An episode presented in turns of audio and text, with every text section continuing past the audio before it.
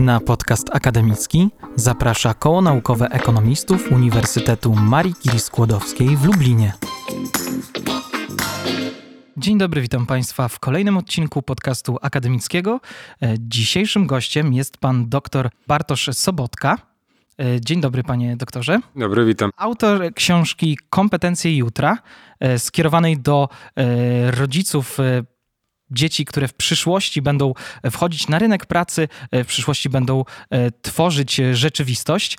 E, Tak na początku chciałbym, e, panie Bartoszu, e, panie doktorze, mm, zapytać o to, czy nabywanie kompetencji przez e, każdego z nas to tylko osobista nasza potrzeba, czy to już jest wymóg e, rzeczywistości, w której e, teraz się odnajdujemy? W początku, nim zacznę odpowiadać na te pytania, jeszcze raz bardzo dziękuję za zaproszenie do, do, tego, do tej inicjatywy. Uważam, że to bardzo, bardzo fajna sprawa i mam nadzieję, że uda nam się e, zająć Państwu w sposób ciekawy, ciekawy i interesujący e, te parę minut, które, które będziemy tutaj opowiadać na temat kompetencji. Wracając do pytania. Myślę, że nim zacznę odpowiadać na nie, warto byłoby, żeby na początku rozmowy przytoczyć taką definicję naszej rzeczywistości w kontekście takiego systemu społeczno-gospodarczego. E, ostatnio przeczytałem taką książkę Szoszony Zubow. E, mam tu na myśli kapitalizm inwigilacji, kapitalizm nadzoru. To jest taki nowy porządek ekonomiczny, który uznaje ludzkie doświadczenie za darmowy surowiec do ukrytych handlowych praktyk wydobycia, prognozowania i sprzedaży. Albo można go interpretować jako pasożytniczą logikę ekonomiczną, w której wytwarzanie towarów i usług podporządkowane jest nowej, globalnej architekturze modyfikacji behawior, be, behawioralnych. Czyli to wszystko to, co dzieje się naszymi śladami cyfrowymi w tym mega inkluzywnym cyfrowym świecie. I tutaj musimy zdać sobie sprawę, jakie kompetencje, jakie kompetencje są nam potrzebne właśnie w takiej rzeczywistości. I teraz myślę, że jest to trafna diagnoza tej rzeczywistości, bo stąd była, było pytanie, jaki jest wymóg tej rzeczywistości, prawda? Także z jednej strony e, nabywanie tych kompetencji jest niewątpliwie wymogiem rzeczywistości, która się bardzo dynamicznie zmienia. Tutaj myślę, że można zaprosić w taką bardzo krótką podróż przez cztery rewolucje przemysłowe, które opisuję w książce, żebyśmy sobie usmysłowili tempo tych zmian. Pierwsza rewolucja przemysłowa, okiełzanie mocy, pary, e, i wynalezienie tego silnika parowego. Takim dobrym przykładem jest pokonanie Atlantyku w 18 dni przez SSR, pierwszy okręt napędzany właśnie silnikiem parowym. 18 dni. Czy to dużo? Mało w porównaniu z 42 dniami, które zajmowało pokonanie tego dystansu E, statkom napędzanym siłą, siłą wiatru. Druga rewolucja przemysłowa, Tutaj przedstawiciel, niejaki Henryk Ford, tak, wszyscy znamy, podpatrzył pomysł automatyzacji produkcji gdzie? W rzeźni w Chicago. Tam na e, przenośnikach, na e, takich hakach zawieszone były tusze i każdy pracownik wykonywał ściśle jedno określone zajęcie. Do tego dodano elektryczność i voilà, flagowy model Forda T, który w 1908 roku kosztował 950 dolarów. W 1914 roku kosztował już tylko 350 dolarów. Jeżeli weźmiemy pod uwagę zmiany wartości pieniądza w czasie, okaże się, że nam staniało aż ten produkt czterokrotnie. Dalej. Trzecia rewolucja przemysłowa, komputeryzacja, tak? I czwarta rewolucja przemysłowa, takim dobrym przykładem może być to, że sztuczna inteligencja, robot w 2017 roku w Chinach wykonał operację wszczepienia dwóch implantów człowiekowi, oczywiście wydrukowanych w jaki sposób? Na drukarce 3D. Także myślę, że jeszcze biorąc pod uwagę na przykład fakt, że teraz jesteśmy świadkami, świadkami misji Perseverance z Marsa, możemy sobie usmysłowić to tempo tych zmian. Także bez nowych kompetencji zwyczajnie nie odnajdujemy się w nowej rzeczywistości. Z drugiej strony zaś nabywanie nowych kompetencji wynika z naturalnej ludzkiej ciekawości świata, chęci odkrywania i przekraczania granic. Zatem ta potrzeba to nie wymóg, a zwyczajna ciekawość. Rozumiem. No dobrze, wobec tego e, jak powinniśmy, jak rodzice przyszli, ja będę również pewnie e, kiedyś posiadał dzieci, e, jak powinniśmy przystosować się i przyzwyczajać powoli do, do tych czasów, które pan doktor nakreślił jako no takie dosyć ciężkie i ciężkie do wyobrażenia, ponieważ te zmiany tak szybko zachodzą, że nie jesteśmy w stanie wpaść na to, co będzie za 10 lat, jak ten świat będzie wyglądał. Ja mam jakieś swoje wzorce jeszcze z końca lat 90., jak, jak wychowywali mnie rodzice, ale myślę, że to się troszkę zmieniło. Pamiętam takie mm, wspomnienia mojego taty, wspomnienia na temat tego, co mówił mój tata, że właśnie człowiek jest mądry, rodzi się mądry i później idzie do szkoły. I czy faktycznie tak jest? Ponieważ ja na przykład nie, nie socjalizowałem się w przedszkolu, e, robiłem to na innych zajęciach takich dodatkowych i właściwie może to zabrzmi źle, nieskromnie.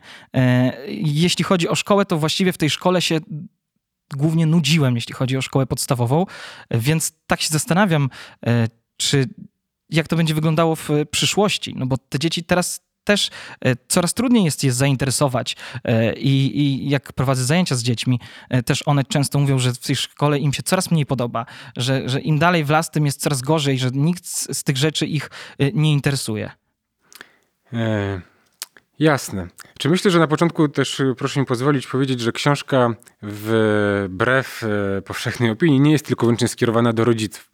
To jest taka książka i zaraz tutaj wrócę do tego pytania, skierowana jest do wszystkich osób, które E, które są obserwatorami życia, które są obserwatorami zmian w tej naszej rzeczywistości. Zarówno dedykowana jest dla studentów, dla uczniów, dla absolwentów uczelni, ale i też, też dla pracowników, którzy mają swoje jakieś doświadczenie, dla menedżerów, dla przedsiębiorców, bowiem zmiany zachodzące w naszej rzeczywistości powodują, że musimy zdawać sobie sprawę z tych kompetencji, które posiadamy, a tak mówiąc wprost, musimy być otwarci na zadawanie nowych pytań. I tutaj wracając do tych rodziców, prawda? E, nie jest to tak naprawdę poradnik, ta książka. To jest taka lektura, która ma skłonić do zastanowienia się nad sobą, swoimi kompetencjami, swoją rolą zawodowymi, która, które te role zawodowe powinny być pasją.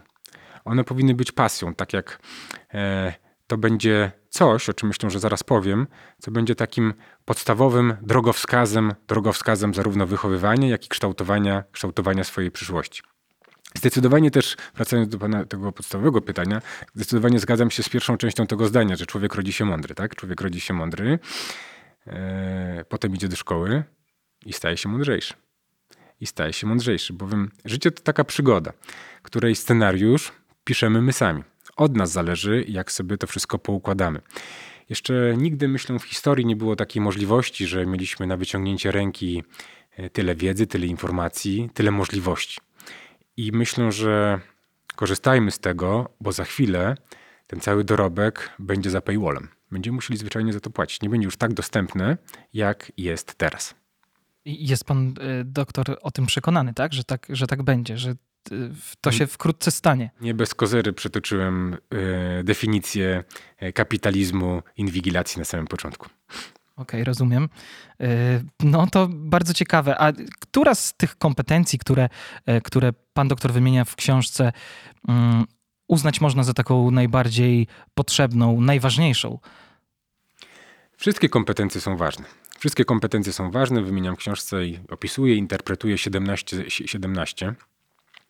Natomiast wydaje mi się, że taką, też o niej wspominam, taką chyba kluczową wczoraj, dziś i jutro kompetencją jest dowożenie wyników. Może nie jest to stricte kompetencja, to jest taka pewna postawa. Dowożenie wyników. O co tutaj chodzi? W korporacyjnym świecie oznacza to, że trzeba realizować cele w 100%. Nie liczy się realizacja celu w 99%. Trzeba coś zrealizować od samego początku do końca. Uzupełnieniem tej kompetencji, można powiedzieć, jest taka ocena pracownika. Jesteś tak dobry jak twój ostatni miesiąc. Nie liczy się to, jaką pracę się wykonywało dwa miesiące temu, rok temu, dwa lata temu. Nikt nie płaci za wrażenia artystyczne. Za wrażenia artystyczne nie można płacić rachunków, nie można płacić edukacji naszych dzieci. Także to dowożenie wyników jest bardzo istotną kompetencją. Brutalne czy prawdziwe? I tak i nie. Prawdziwe, ale nie brutalne. Nie jest brutalny wówczas, kiedy zdamy sobie sprawę, że za pomocą jakich narzędzi, czyli kompetencji, możemy dowozić te wyniki w sposób, który nie jest dla nas uciążliwy, a jaki? Przyjazny, pełny pasji. No tak, no to, to jest y, podstawa tak naprawdę chyba z y, sukcesu naszego zawodowego, prawda? Że, że robimy to, co y, w miarę lubimy lub nawet trochę, jak już się lubi to, rozmawiając ze swoimi znajomymi, to oni jakoś bardziej potrafią ścierpieć te wszystkie nieprzyjemności związane z pracą i wszystkie rzeczy, które się z tym wiążą. Mm, czy nasze kompetencje ulegają dewaluacji na przestrzeni czasu? Dewaluacja myślę, że to złe słowo. Każda kompetencja może być bazą kolejnej. Kompetencje, tak jak edukację, edukację można potraktować jako takie zjawisko addytywne. E, czyli, żeby zrozumieć całki, no, warto sprawnie poruszać się po algebrze. Tak? E, wyjaśnię to słowo addytywne w kontekście druku 3D i tego tradycyjnego podejścia, czyli obróbki. E, czyli druk 3D to taka technika przyrostowa, która przede wszystkim, jeżeli sobie uzmysłowimy, powoduje to, że zostaje o wiele mniej odpadów. Zatem jest bardziej efektywne.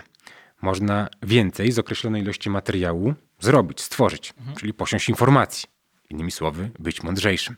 Zatem kompetencje nie dewaluują się, a są podstawą nabywania nowych kompetencji. Powiem więcej, kompetencje to narzędzia, dla których po prostu można znaleźć inne zastosowanie, jeżeli, jeżeli już nie są tak aktualne, tak potrzebne, jak były jakiś czas temu. Mhm, rozumiem. E, dobrze, muszę sobie, to, muszę sobie to chwilkę e, w głowie ułożyć. Dobrze, wobec tego, jak będzie wyglądała ta praca w przyszłości? Ponieważ no, coraz więcej mm, informacji jest, jeśli chodzi o sferę cyfrową. Coraz, coraz więcej ten świat cyfrowy coraz bardziej e, wkracza w nasz e, ludzki świat. Właściwie teraz to staliśmy się jednym, e, jedną rzeczywistością, jednym światem i, i już nawet sztuczna inteligencja sama potrafi uczyć się i, i tworzyć jakieś wcześniej nie przychodziło to do głowy, jakieś rzeczy po prostu takie twórcze stricte. E, więc jak to będzie wyglądało w przyszłości? Czy będzie dla nas, e, e, będzie dla nas jakiś ratunek, czy, czy będzie dla nas jakaś praca, czy dalej będziemy musieli coraz większą tą wiedzę posiadać? Nasze zdolności są jakieś ograniczone, prawda? Człowiek na pewno nie jest ograniczony, to raz. Natomiast jak będzie wyglądała, wyglądała praca w przyszłości? Oczywiście w debacie publicznej krąży widmo, że praca będzie zastępowana przez robota, przez sztuczną inteligencję. Tak? Automatyzacja procesów produkcji, sztuczna inteligencja w ogóle wyprze, wyprze człowieka. W niektórych zawodach niewątpliwie tak. Natomiast jesteśmy na uczelni, tak?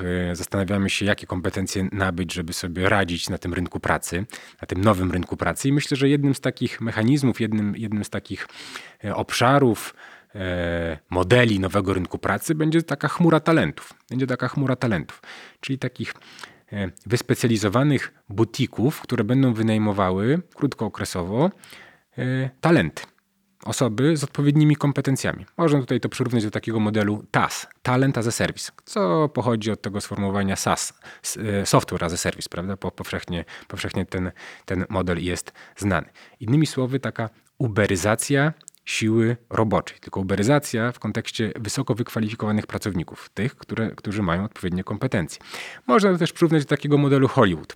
Jak zbierają się aktorzy, dobrzy aktorzy, scenarzyści, e, różnego rodzaju inne osoby, które są potrzebne do wyprodukowania filmu. Jest jeden projekt, film, kręcą, osiągają sukces, zdobywają Oscara albo Malinę i no tak, e, rozchodzą się do innych, do, innych, do innych filmów, szukają innych angaży, się angażują w inne projekty. I myślę, że w taki sam sposób będzie wyglądała, będzie wyglądała, e, będzie wyglądał model pracy przede wszystkim tego młodego, waszego zdigitalizowanego pokolenia. E, także ten TAS to możliwość nie tylko wykorzystywania wysoko wyspecjalizowanych i istotnych umiejętności pracowników przez organizacje, ale także korzyści w postaci efektywniejszego wykorzystywania dostępnych zasobów pracy. Pandemia udowodniła, że można pracować z, Londyn, z, Londyn, z Lublina na rzecz organizacji w Londynie, tak, w Nowym Jorku. Tak, jak najbardziej. Także myślę, że Oczywiście z pensją City, tak? Z pensją City. Miejmy, miejmy tego świadomość. Także bardzo ważne jest to, jakie będziemy mieć te kompetencje, bo jeżeli nie my będziemy mieć te kompetencje, to na pewno te kompetencje nabędą nasi koledzy z Indonezji i zajmą nam te nasze miejsca pracy. Tutaj, jak się mówi jeszcze o automatyzacji, robotyzacji miejsc pracy. Mnóstwo jest różnego rodzaju raportów, które mówią, że zniknie połowa miejsc pracy, na przykład takie słynne badania Freya Osborna Stanów Zjednoczonych, aczkolwiek jest też dużo raportów, jest dużo raportów, które mówią, że na 100 miejsc pracy, które zostaną e, zlikwidowane, powstanie 130 nowych miejsc pracy, czyli będzie to nadwyżka 30 miejsc pracy w nowych zawodach, tych takich, które jeszcze nie istnieją teraz. No, rodzi się pytanie, gdzie te zawody będą powstawały? Czy w Polsce, czy gdzieś na zachodzie, czy może w Indiach, czy może w Azji, czy może w Afryce. Tak? Także stąd jeszcze raz, dlatego tak bardzo ważne jest to, żeby wybrzmiało, nabywanie kompetencji jest kluczową sprawą. E, okej, okay. dobrze. Mm, pan, panie doktorze, zajmuje się na co dzień nowoczesnymi usługami biznesowymi. E, jakby pan doktor zechciał pokrótce wyjaśnić, e, czym są w zasadzie te nowoczesne usługi biznesowe e, i na jakim poziomie e, ten rynek, jeśli chodzi o rozwinięcie tego rynku, ma to miejsce w Polsce? Czy, czy one są już widoczne i wykorzystywane na szeroką skalę, czy jeszcze mniej i jest na przykład szansa dla, dla słuchających nas studentów, żeby gdzieś tam swojej szansy, oczywiście zawsze jest szansa, ale żeby jakoś skorzystać z tego, z tego bonusu, że akurat to się teraz rozwija bardzo prężnie. Jestem animatorem sektorowej Rady do spraw kompetencji w sektorze nowoczesnych usług biznesowych, czyli takiego organu, takiej instytucji, która łączy rynek pracy z instytucjami edukacyjnymi w takim celu, żeby te programy kształcenia dostosowywać i żeby po prostu zwyczajnie w sposób bardziej efektywny wykorzystywać zasoby, talenty. E, stąd moje zainteresowanie tym sektorem. Zajmuję się tym e, zawodowo od kilku ładnych lat.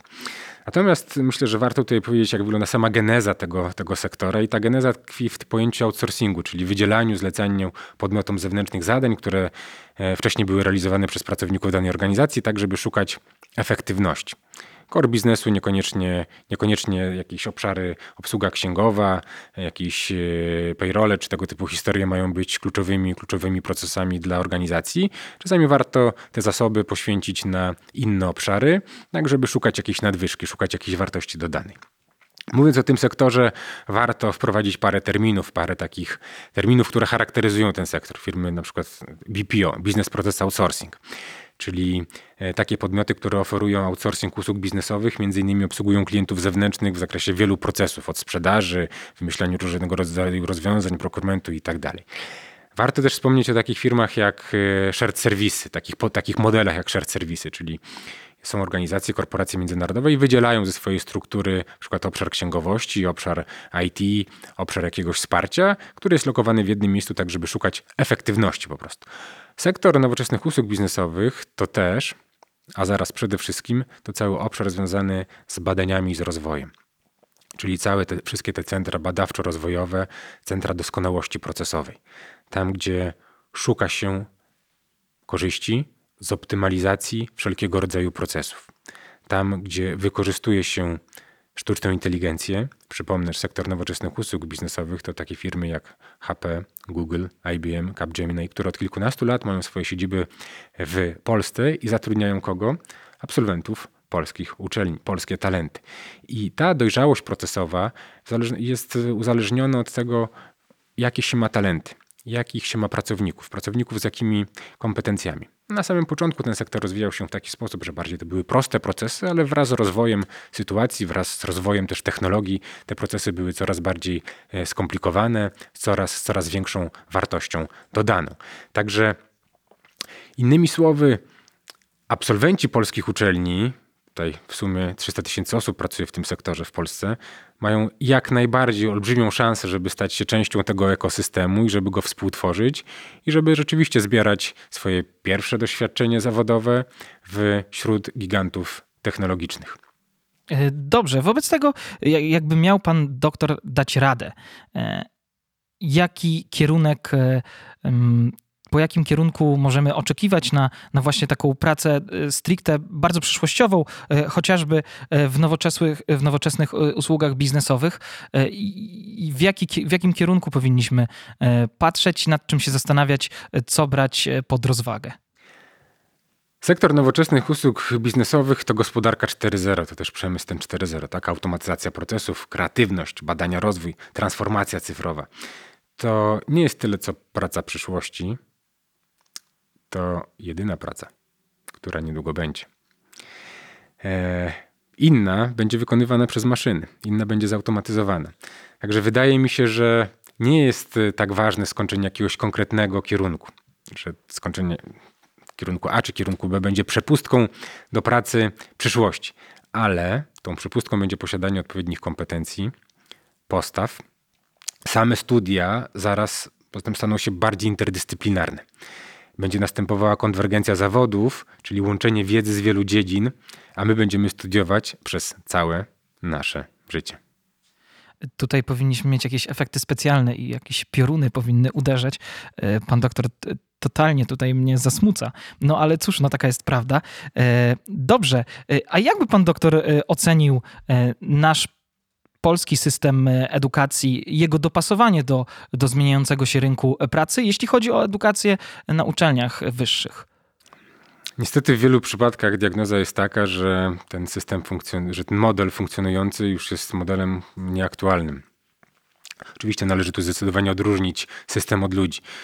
na wielu uczelniach pracują super, super osoby, super naukowcy, dydaktycy, którzy e, realizują się, którzy pracują z pasją, prawdę uczą z duchem czasu i są fantastycznymi dydaktykami.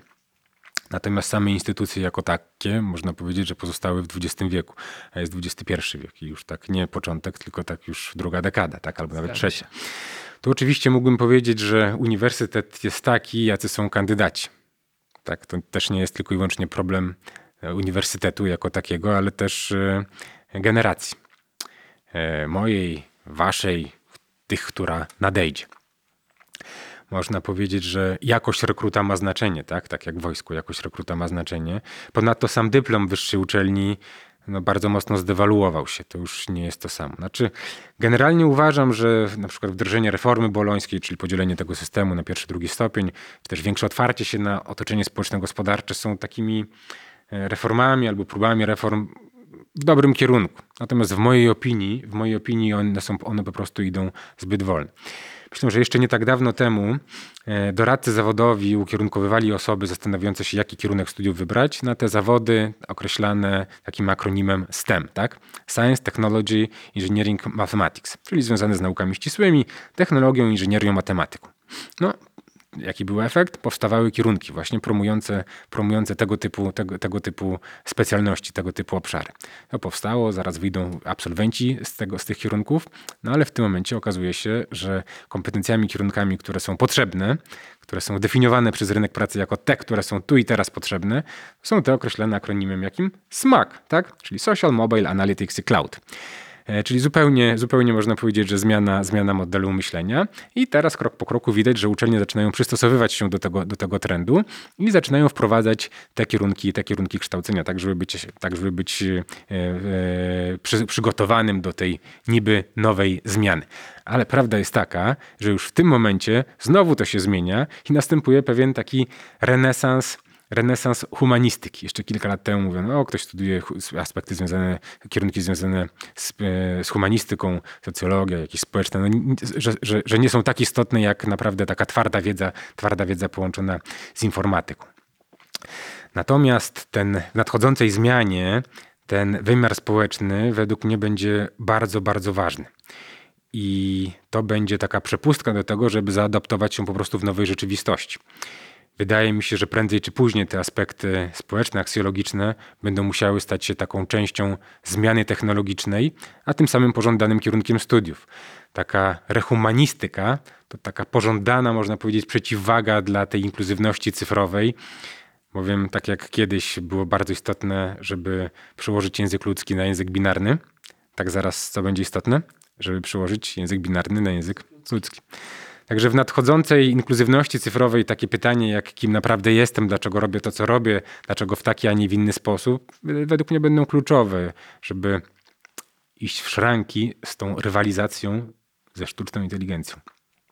Oczywiście nie oznacza to, że tradycyjne zawody techniczne przestaną mieć rację bytu, bo one oczywiście zaraz będą, tylko tak jak mówiłem, ta konwergencja zawodów spowoduje, że e, kodowanie czy też e, informatyka, programowanie będzie czymś takim, co będzie immanentną częścią innych obszarów. Nie wyobrażam sobie już teraz biologa, fizyka, bez wiedzy stricte informatycznej.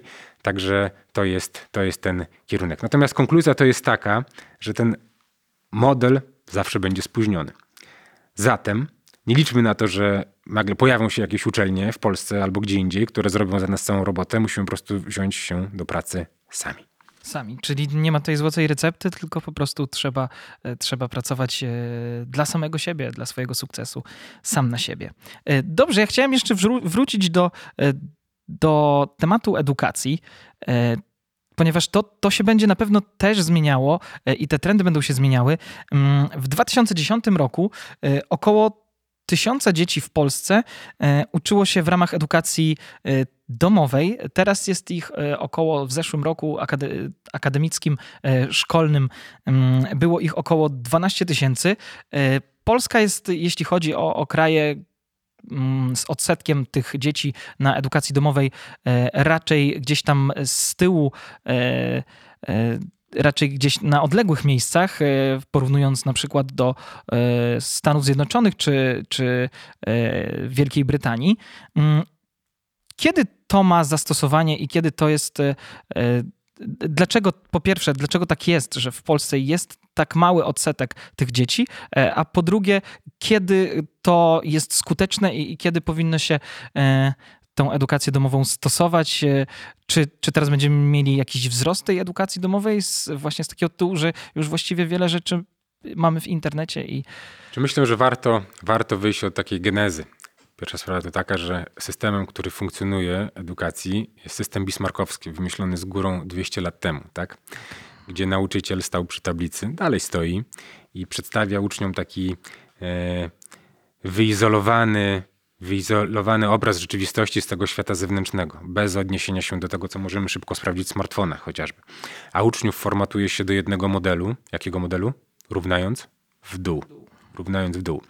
Także e, to, w jaki sposób rozwija się ta edukacja domowa, jest jak gdyby konsekwencją tego systemu, który no niestety funkcjonuje, który no potrzebuje jakiejś zmiany. Ja nawet śmiem twierdzić, że przed nami rewolucja w edukacji.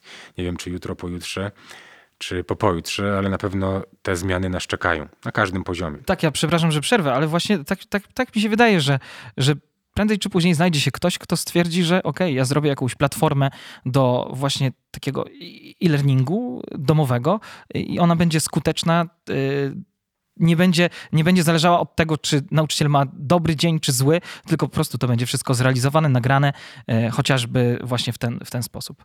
Znaczy, to, według mnie to nie chodzi o te narzędzia technologiczne. Oczywiście one są i na przykład w Chinach już są stosowane indywidualne ścieżki kształcenia.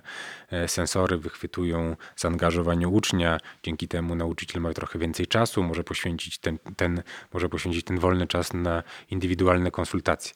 Natomiast wracając do, tego, do tej kwestii edukacji domowej, to tak naprawdę nie jest ważne, gdzie się uczymy.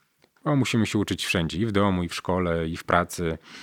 Natomiast pytanie, w jaki sposób spędzamy ten czas z dziećmi, tak? Czy w sposób partnerski, jak spędzamy w sposób partnerski, w 100% się angażując, to nie mamy czasu na co? Na pracę, na pracę zawodową, no albo jedno, albo drugie, tak? No jakoś trzeba to rozdzielić. Doba, doba ma tylko 24 godziny, z tego co się orientuje. I teraz kwestia jest taka, że Człowiek to chyba w dalszym ciągu zwierzę społeczne, chociaż okres pandemii pokazuje, że można trochę odchodzić od tego schematu, ale gdzie się lepiej czujemy, jak nie wśród ludzi, jak nie wśród naszych rówieśników, jak nie wśród osób. Także chyba lepiej jest e, i śmieszniej, ciekawiej w ogóle funkcjonować, funkcjonować w szkole też, gdzie możemy, mamy możliwość poznawania świata z różnych punktów widzenia, co jest zaprzeczeniem takiego linearnego punktu widzenia, który jest chyba złudny, który nie jest tak istotny, bowiem musimy, musimy mieć te kompetencje takie związane z transdyscyplinarnością, właśnie z adaptacyjnością się do wielu, do wielu, różnych, do wielu różnych sytuacji. I myślę, że wzrost ten, wzrost popularności edukacji domowej to nic innego jak po prostu przejaw takiej bezsilności, tak, że pewien system e, zmierza ku upadkowi, jeżeli jeszcze nie upadł. I, i, I, to jest po prostu taka, taka próba. Ale docelowo uważam, że jednak szkoła powinna być szkołą, tylko troszeczkę w innym modelu. E, rozumiem. No tak, no powoli się ta e, formuła e, wyczerpuje. Ja mam takie własne swoje spostrzeżenia, jeśli chodzi o szkołę. Pamiętam lekcje muzyki i kiedy każdy z nas miał nauczyć się identycznego, mm, identycznej piosenki, zagrać ją na flecie, dla mnie to było dosyć absurdalne, a na przykład nie, była, nie było pola do jakiejś improwizacji, bądź nawet do jakiejś rozrywki, nawet zrobienia czegoś po prostu śmiesznego, głupiego, jak to dzieci mają w zwyczaju, tylko był ten Ordnung i on tam musiał być i, i, i właściwie ta muzyka była kojarzona z tym, że każdy ze stresem musiał wyjść i, i nie było tam chwili na tworzenie, tylko po prostu musiał dmuchać w ten, ten flet i stresować się, pocić i, i pani później oceniała go, że o tutaj Piotruś źle, do widzenia. E, więc no tak, e, mam nadzieję, że to się będzie zmieniało. Ja bym tu proponował, może ktoś będzie miał jakiś minister edukacji, e, zajęcia z, teatra, z teatru. To były super, super sprawa. Sam wiele razy brałem udział w takich e, rzeczach na scenie, więc to jest super sprawa. Okej. Okay. Zdecydowanie, zdecydowanie tak, bo jak sobie uzmysłowimy, ten model bismarckowski to nic innego jak co, jak koza, linijka i kreda. Tak? Tak, i ja muszę powiedzieć, że ja jeszcze doświadczyłem linijki złamanej na plecach, e, takiej metrowej, e, drewnianej. Znaczy nie powiem, że to było jakieś nieuzasadnione, no ale... ale można są, innymi sposobami próbować. Oczywiście, są, są inne, są inne sposoby, oczywiście. E, dobrze, ostatnie pytanie, e, panie doktorze. E, jakaś rada może dla tegorocznych maturzystów, studentów przed sesją jakaś taka rada od, od, od pana dotycząca ich przyszłości, nauki, to może być jaka, jakakolwiek rada, taka pokrzepiająca ich serca. Wydaje mi się, że trzeba być otwartym na nowe wyzwania pielęgnować w sobie taką ciekawość świata, czyli uczyć się, uczyć się odkrywać, zadawać pytania nie tylko dotyczące tego świata zewnętrznego, ale świata wewnętrznego. Stąd na apel o powrót jakiejś humanistyki. Myślę, że w tym miejscu też czas tak po raz wtóry rozprawić się z takim popularnym stwierdzeniem, że obecnie nie ma potrzeby przyswajania informacji. Gdyż wszystko jest, to chodzi o to uczenie pamięciowe, gdyż, mhm. gdyż wszystko jest dostępne, wszystko jest dostępne w internecie, na podstawie dwóch kliknięć możemy każdą informację gdzieś tam zdobyć.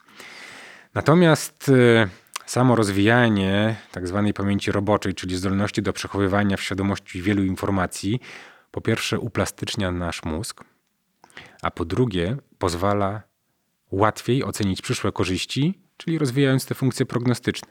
Gdy nie posiadamy żadnych informacji, to nie jesteśmy w stanie przecież nic analizować, tworzyć ani stosować. Nie jesteśmy w stanie uczynić kroku naprzód. Powiem więcej i dosadnie, że ta kreatywność, która ma być przepustką do lepszej pracy, to o czym żeśmy dzisiaj mówili, lepszego życia, to nic innego jak niezwykle sprawna pamięć skojarzeniowa. A ta pamięć skojarzeniowa jest oparta na czym? Na wiedzy już nabytej. Mówi się, że z pustego. To i Salomon nie naleje. Dokładnie. Czyli tutaj, no tak, bo każdy z, z, nas jest cwany e, z telefonem w ręku, ale jakby tam usiadł e, w, e, w, pewnym programie i zagrał o milion, to już by nie był taki cwany, bo tam jednak czasami te pytania i ta wiedza się przydaje. Dobrze, dziękuję ślicznie. Moglibyśmy jeszcze długo ciekawie rozmawiać. Gościem podcastu akademickiego był pan dr Bartosz Sobotka. Dziękuję ślicznie. Bardzo dziękuję. Ja tradycyjnie zachęcam do e, odwiedzania naszych mediów społecznościowych oraz sprawdzania każdego nowego odcinka podcastu akademickiego. E, do zobaczenia, do usłyszenia.